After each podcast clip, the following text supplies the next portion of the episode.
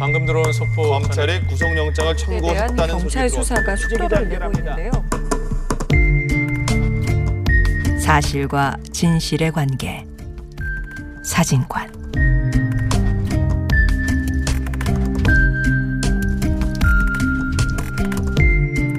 언제나 그렇듯이 국민들의 가장 큰 관심사 중 하나는 경제일 겁니다. 새해에도 경제에 대한 기대나 우려가 교차하고 있는데요. 경제에 대한 진단이나 전망에서 가장 대표적인 지표로 제시되는 게 성장률 아니겠습니까?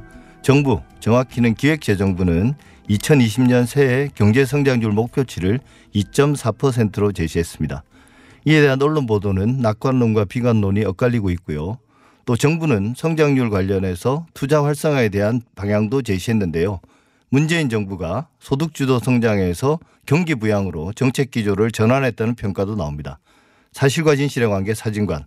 오늘은 최백은 건국대학교 경제학과 교수님 모시고 새해 경제 성장률 전망에 대해서 말씀 들어보겠습니다. 안녕하십니까? 네, 안녕하세요. 앞서 얘기했듯이 정부는 올해 이제 경제 성장률을 2.4%로 전망했습니다. 이에 대해서 어떻게 보십니까? 일단 첫 번째는 그 수치는요, 좀 희망이 좀 담겨져 있어요. 예. 그러니까, 어, 현실적으로 2.4가 수치면에서 달성하기는 좀 어렵다고 보고요. 예. 그러다고 보는데 문제는 뭐냐면 우리가 아, 저는 정부가 성장률의 수치도 중요하지만은 성장률의 그 내용도 좀 이제 국민들에게 좀 설명할 필요가 있다고 생각하는데요. 예. 예를 들면 이런 겁니다. 우리가 문재인 정부가 출범하기 직전 해가 2016년이요. 예. 그 해에 경제 성장률이 2.9%였습니다. 예, 근데 네. 이제 우리가 지난해 우리가 지금 이제 아직 확정치는 안 나왔지만은 한 2.0 반올림에서 한 2.0%될 거라고 이렇게 이렇게 전망들을 하고 있는데 예, 성장률이 한 3분의 1 정도 줄어들었잖아요. 예, 줄어드는 그렇죠. 내용을 들여다보게 되면요. 2016년에는 가계 소득이 한 0.2%뿐이 안 증가했어요. 2.9% 속에 성장률 수치 음. 예. 속에서요. 근데 이제 지난해 같은 경우는 아직 4분기까지는 계산이 안 됐지만은 3분기 기준으로 보게 되면은 가계 소득은 한 2.6%가 증가했어요. 예. 성장률보다 더 많이 증가했죠. 그러니까 그게 결국 소득 주도 성장인 그렇죠. 거죠. 그 이제 성과인 것이고요. 그러면 이제 우리 그다음에 또 한 가지 두 번째는 뭐냐면요. 성장률이 우리만 지금 이렇게 떨어지는 게 아니라요. 전 세계가 금융위기 이후에 계속 그 하락세로 이게 추세선이 형성되고 있어요. 그렇죠. 그러다 보니까는 수출이 우리가 지난해 굉장히 나빴던 것이고 저는 올해도 크게 개선될 것 같지는 않은데요. 예. 그러다 보니까 이제 성장률 수치는 떨어지는 추세는 우리만 자유로울 수가 없다. 예. 그러면 이제 그 추세, 에, 떨어지는 추세선 속에서 우리가 이제 그러니까 성장의 내용을 어떻게 끌고 갈 것이고 그 다음에 이제 에, 경제를 거기에 그 어떻게 운용할 것인가 예. 이런 부분에 좀 저는 초점을 맞췄으면 좋겠습니다. 예. 근데 교수님 말씀하신 것처럼 작년에 이제 2.0% 정도 뭐 아직 확정치는 안 예. 나왔지만 그리고 이제 그 기대치보다 좀 낮아진 거죠. 예. 여러 요인들로 인해서. 근데 뭐 작년에는 아래 공포니 해서 그 경기 침체에 대한 걱정도 많았고 사실 그래도 새해는 좀 나아질 거라는 전망이 있지 않습니까? 이 미중 그 무역 분쟁도 어느 정도 좀 이제 해소돼 가고 있는 와중이고 그다음에 이제 뭐 어 각종 경기 특히 이제 반도체 경기도 조금 활성화될 것 같다라고 이야기하고 근데 이제 그런 의미에서 2.4%는 뭐꼭 어 부정적인 전망만은 아니지 않습니까? 그러니까 이제 지난해보다는요 예. 수치는 좀 개선될 거로 봐요. 예. 개선될 거 보는데 이제 그러니까 정부가 2.4%를 설정했을 때 그게 이제 그러니까 저는 이제 최대치 정도로 이제 설정을 한 거라고 보고요. 예.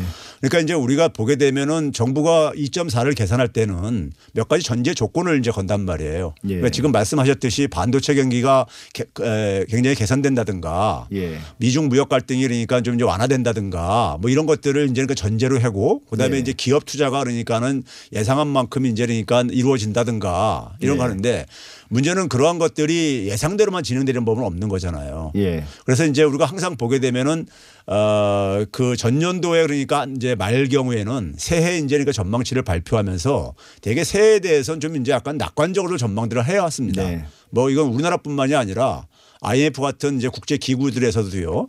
그런데 이제 에, 새해가 더 들어와 가지고 상반기 지나가면서 보니까는 경제가 실제로 그렇게 운영이 안 되면서 수정 전망치를 계속 발표를 네. 하죠.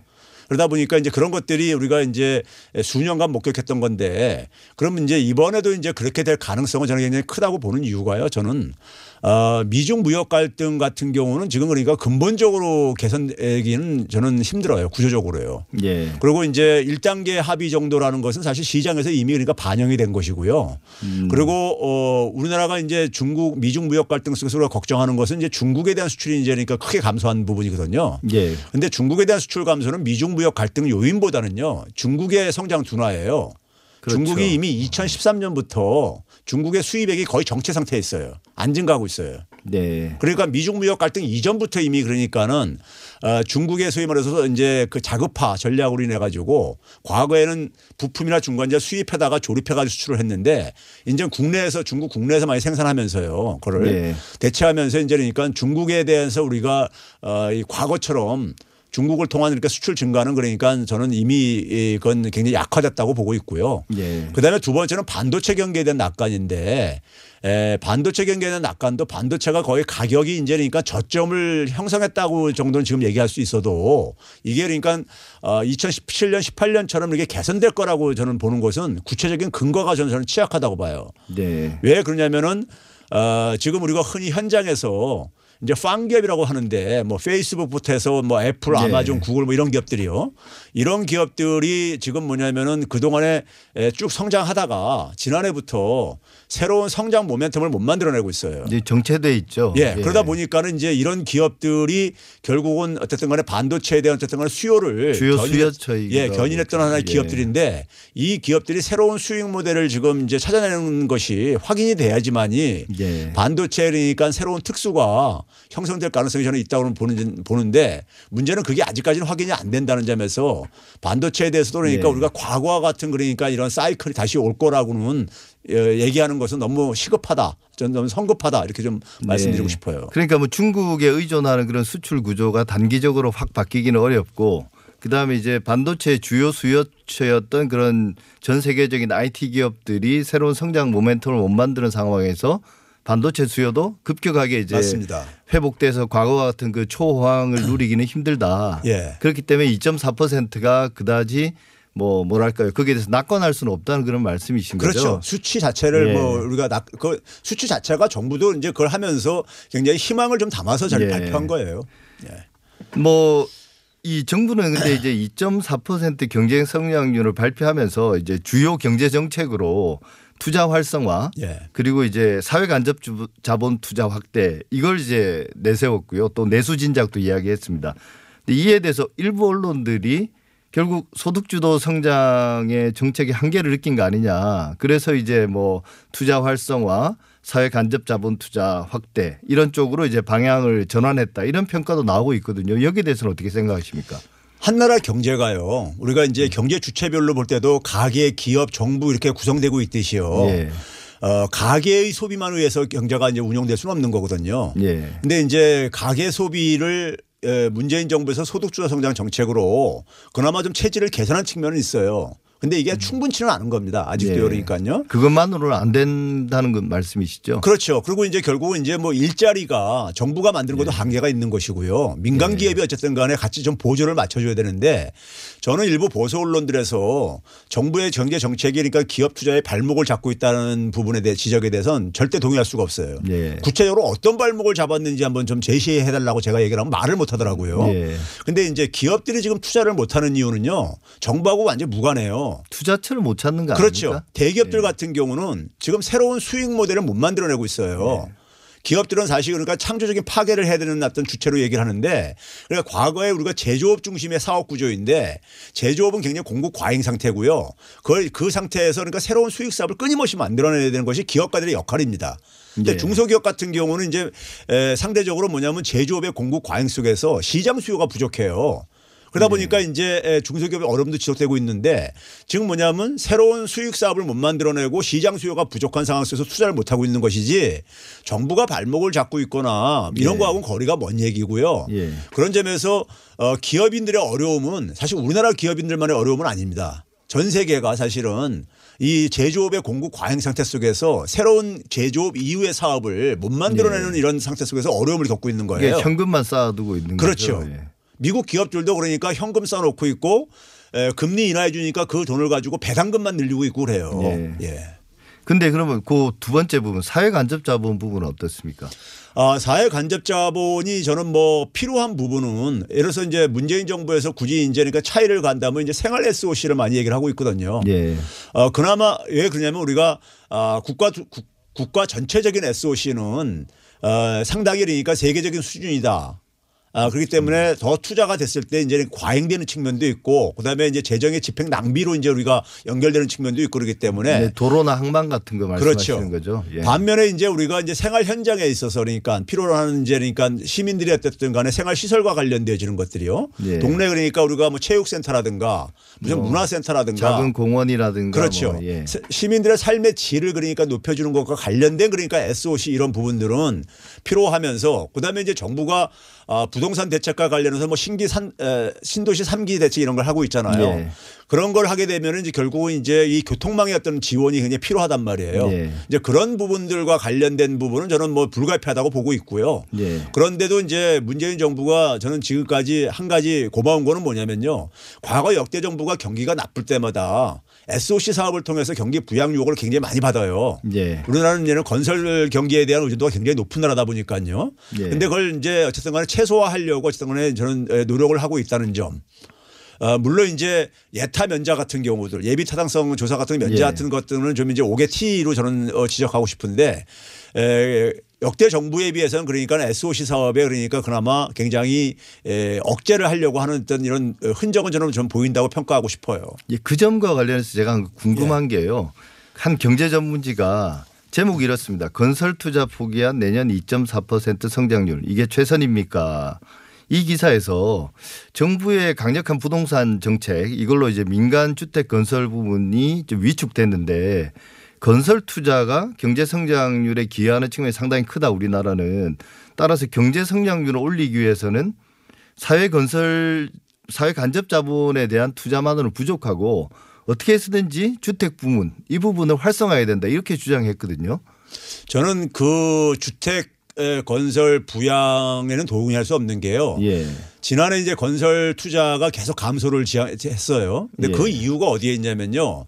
우리 잘 알다시피 박근혜 정부 때 주택 경기 부양 을 통해서 네. 소위 이제 그 에, 경기 부양을 이제 시도를 했는데 2015년부터 17년도까지가요. 역대 평균 그 장기적인 평균 건설 투자 증가율에 비해 가지고 한 3% 포인트 더 높게 이루어졌어요. 예. 그러다 보니까는 주택이 공급 과잉이 이루어진 거죠. 예. 그 후유증이 지금 그러니까 구조조정이 되는 측면이 있는 겁니다. 예. 그래서 제가 이제 계산해 봤을 때는 4분기만 하더라도 한 6조 원 정도가 더 조정이 돼야 되는 정도로. 예. 그러니까 미리 땡겨서 집을 많이 지어놓다 보니까 예. 주택이라는 것은 공급을 하더라도 수요가 있어야 되는 거잖아요. 예. 근데 그 수요보다도 더 많이 공급을 하다 보니까는 그게 이제 그 이후에 그러니까 공급 감소로 이어질 수밖에 없는 거예요. 예. 그럼 이런 상황 속에서 그다음에 여기다가 아 소위 말해서 투기적인 수요에 불을 붙여가지고 주택 경기를 부양한다고 할 때 우리는 가계부채 급증이라든가 그다음에 주택 가격 급등이라든가 이런 굉장히 우리가 이 부작용을 또 그러니까 우리가 비용을 감내해야 되거든요. 그런 점에서 저는 어 성장률이 조금 떨어진다고 해가지고 지금 가계부채가 지금 아직도 여전히 계속 증가세가 멈추지 않고 있거든요. 예. 단지 속도가 조금 줄어들 뿐이죠. 그런 점에서는 제가 볼 때는 이런 그 성장률 수치를 조금 끌어올리기 위해서 주택 시장을 그러니까 좀 이제 이런 투기적인 수요를 좀 이제 그러니까 이용을 한다는 것은 제가 볼 때는 좀 어 신중해야 될 필요가 있는 거라고 생각합니다. 예. 사실 올해 총선도 있고 또 2년 좀 지나고 나면 대선도 있고요. 예. 그런 어떤 경제 성장률에 대한 유혹이 참기 힘들 텐데 참 정부나 예. 혹은 이제 뭐 정치권에서는 그 인위적인 경기 부양 계속 말씀하셨지만 그, 그 가져오는 후과들 우리가 IMF 이후에 지속적으로 경험해 오지 않았습니까? 교수님 그 새해도 새해이기도 하니까 정부의 그 경제 성장률 관리와 관련된 원칙론 이런 거 한 말씀 해 주실 수 있을까요? 저는 첫째 이제 그 관료들이요. 예. 지금 성장률을 2.4%를 목표치로 제시했잖아요. 예. 근데 우리나라 잠재 성장률이 한국은행 추계에 따르면 한 2.5에서 2.6%예요. 예. 그러면 잠재 성장률보다도 그러니까 목표치를 낮췄다는 얘기는 에, 그만큼 이제 정부가 재정 편성을 저는 좀 더 했어야 된다 본다. 아, 소극적이다. 그렇죠. 예. 두 번째는 뭐냐면은 지금 어, 세계 경기가 안 좋다 보니까 수출이 둔화되는 것은 불가피한 측면이 있어요. 구조적인 네. 측면이 있습니다. 그러면 이 상황 속에서 내수를 강화해야 되는데 내수 강화하는 데 속에서 기업들한테 뭐 억지로 투자하라고 할수 없는 것이고 예. 그리고 가계 소득을 좀 이제 가계 소비를 강화시켜야 되거든요. 예. 그런 점에서 저는 소득주 성장 정책은 더 지속적으로 강화할 필요가 있고요. 예. 그 다음에 이제 마지막으로 뭐냐면은 정부가 지금 이제 혁신 성장을 우리 이제 생산성이 굉장히 많이 둔화되고 있습니다.